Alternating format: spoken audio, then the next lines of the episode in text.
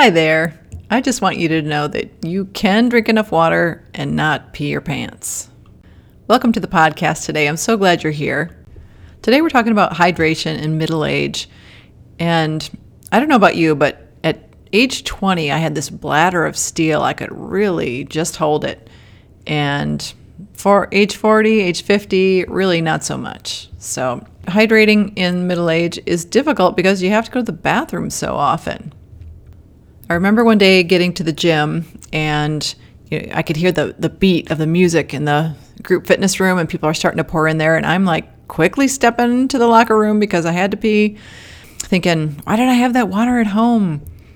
It just gets to a point, whether it's from being on your feet all, all day or from pregnancies you've had in the past or whatever, but it gets a lot more urgent as you get older for some people. So, today I want to talk about reasons you might want to talk to your doctor about hydration. I also want to talk about general benefits of hydration a little bit how it works. Next, I want to talk about two things that can interfere with hydration that we may or may not be thinking about. After that, I'd like to talk about some good strategies that can help us be more hydrated.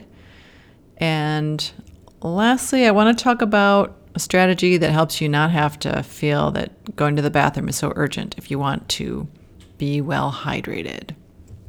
So, first, we're going to talk about when you should talk to your doctor about this. Basically, if you're on a fluid restriction, or if you take a diuretic or a water pill, you have your own personal hydration issues, and you should discuss these with your doctor. This podcast today is giving information for people who need to drink more water. The other thing you should talk to your doctor about is if you are regularly leaking urine into your pants, it's a good time to go talk to your primary care doctor or your gynecologist. They have a lot of good information that can help you out with this. So, next we're going to talk about benefits of hydration. So, your body's 60% water, and hydration talks with digestive flow, it creates saliva.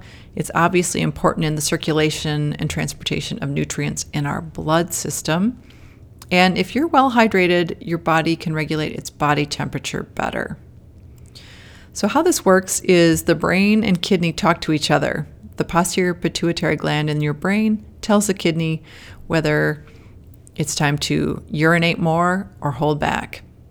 And this whole system works better if you take in enough fluids. Now, water in general is a good substitute for sugary or sweet drinks like pop or even diet drinks with artificial sweeteners because all of those drinks have been studied multiple times and have been shown to cause weight gain in people who drink them on a regular basis. It's funny, isn't it? Sugary drinks or the drinks that have artificial sweeteners in them, both. So, another great thing about hydrating is that it energizes your muscles. Dehydration leads to muscle fatigue. Now, I have to go up and down stairs at work, and I really notice when I'm low on water that my legs start to ache more. I feel more tired when I get to the top. And if I've just had a whole bunch of water, then I really feel a lot better. You'll notice that if you're well hydrated, you'll have a more vibrant workout. Another great thing about good hydration is it keeps your skin looking great up to a point. When you see someone who looks ill, like a child who's been vomiting or an older person who's pretty sick, a lot of what you see in their face that's telling you that they're ill is are actually signs of dehydration. They start to look a little wrinkled, start to look a little saggy. Now, if you hydrate well, you'll look your best. You can't overhydrate and get rid of all your wrinkles, unfortunately, but the kidneys do kick in to keep the water balance how it's supposed to be. But you can look your best by being well hydrated. Another advantage of hydrating is that it flushes your kidneys. Your body fluids move the toxins out through the kidneys and out as urine. So, really, your kidneys are healthier if there's a good supply of fluid flushing through. You can tell if you are well hydrated when your urine is light in color and doesn't have a strong odor. So if you're noticing it's getting dark, if you're noticing you can really smell it when you're after you go to the bathroom, then you need to add more fluids. Drink more water. So hydration also helps you have normal bowels. like I said before, hydration keeps the flow in your GI tract normal. And if you don't drink enough fluids, your colon will actually pull water out of your stools for the rest of your body. Now, this leads to constipation, and nobody wants to be constipated. Okay, so there are a lot of benefits of hydration, and I've just described some of them. So, two things that can interfere with hydration. One is caffeine. This is probably pretty well known. Caffeine is a diuretic, so you may want to choose a time of the day where you quit drinking caffeine. If you like coffee all day, maybe at some point you switch to decaf. Or if you're a tea drinker, maybe you start exploring some of the herbal teas that don't have caffeine. You can drink a mint tea and it will still give you a good pick me up without the caffeine, which is a diuretic. Another thing that interferes with hydration is actually alcohol. It interferes with the brain kidney communication and causes you to urinate more. I think this goes back to that girlfriend advice when you've had a bunch of drinks to drink a bunch of water. Sometimes when people don't feel well after they've been drinking alcohol, those feelings are actually coming from the dehydration directly. So I said I'd talk about some strategies to be more hydrated. One is to get a cute water bottle. If you've got a water bottle on your desk in your favorite color or it catches your attention, you're more likely to take sips out of it. Another strategy is to drink water first thing in the morning. It turns out you're actually just dehydrated when you wake up naturally. You've lost a lot of fluid from some sweat in the night and also just from breathing. And if you think about it, of course, you haven't been drinking for all those hours. So before you start putting the coffee in the coffee maker, drink a glass or two of water and stop and notice how your body feels. Oftentimes, we don't stop and do that, but I think you'll notice that when you have that big glass of water first thing in the morning, that you actually start to feel better already. So, how about a strategy for workout? If you'll drink two glasses of water two hours before your workout, you'll actually have a more vibrant workout. Now, if you're a 5 a.m., 6 a.m. workout person, you're probably not going to be able to manage this. And that's okay. But if you work out later in the day, try to strategize. If you have a 5 p.m. workout at 3 o'clock, drink two glasses of water. You'll really flush your system. You'll go to the bathroom. And when you get there, your muscles will be ready to go for the workout.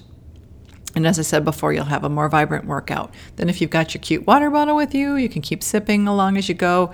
And then just kind of notice how your muscles feel and how your spirit feels as you're working out that day. This is a, a good strategy. A more random strategy that I have found and used more this year is to drink a glass of water when I'm upset or stressed. So, I've been on a weight loss journey this year because of middle age and menopause weight gain.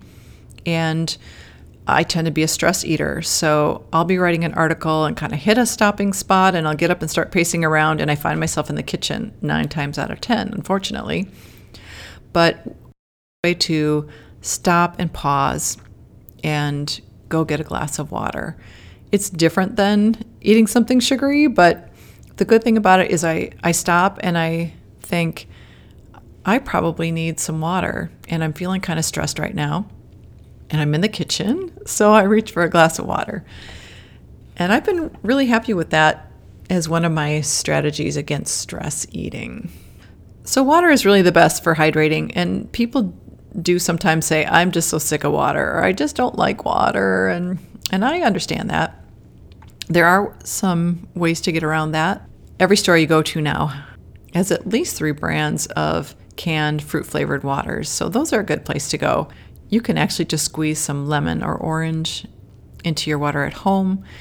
If you have mint, you can add that. Or sometimes I'll even take my water bottle and add a tea bag of mint tea because it gives me kind of a little different flavor, a little pick me up. And you'll actually get some flavor with it. You don't even have to heat the water. If it's in there for a little while, it'll give you some flavor. Now, finally, I did want to tell you my secret to not wetting your pants when you're trying to be well hydrated. So, we got two good strategies here. One is to listen to the cues in your body. when you start to feel that your bladder is filling, when you actually can feel that point, go use the bathroom. A lot of us are busy with our heads into our computers or working with the public that we don't always pay attention to our bodily cues. But if you start to feel some of that feeling, it's time to go. I'm lucky that when I'm on a day when I'm home writing, I'm actually just a few steps from the bathroom. So I've been trying to pay attention to if there's any sensation from the bladder, get up and go. So then it's not urgent. Now, at work, I'm my schedule is not so much my own, and that may be the same for you at your work. So, at work, I practiced what is called timed toileting. In my job, I go to different nursing homes and go room to room to see patients with wounds. So now at all my facilities, I know where the easy bathrooms are, which ones I can just get into and are going to be clean, not the ones that I have to go find a key to get into the restroom. And so now I have timed toileting. When I'm going from one floor to the next, I'll usually stop and use the bathroom then. A lot of facilities I go to, I'll maybe visit four different units in the nursing home, and I'll round with a different nurse at each one of those units. So at transition time, even though I don't feel like I have to go, I just go and empty out. It's that whole empty out before a car ride thing. Some people look at me kind of crazy when I talk about timed toileting, but it's really a good strategy. So, thanks for listening about hydration today in middle age. We know it's difficult because we it, when you drink more water or other fluids, you have to go to the bathroom more often. We've talked about a lot of benefits of hydration today. It really will help you feel better less fatigue, more muscle strength.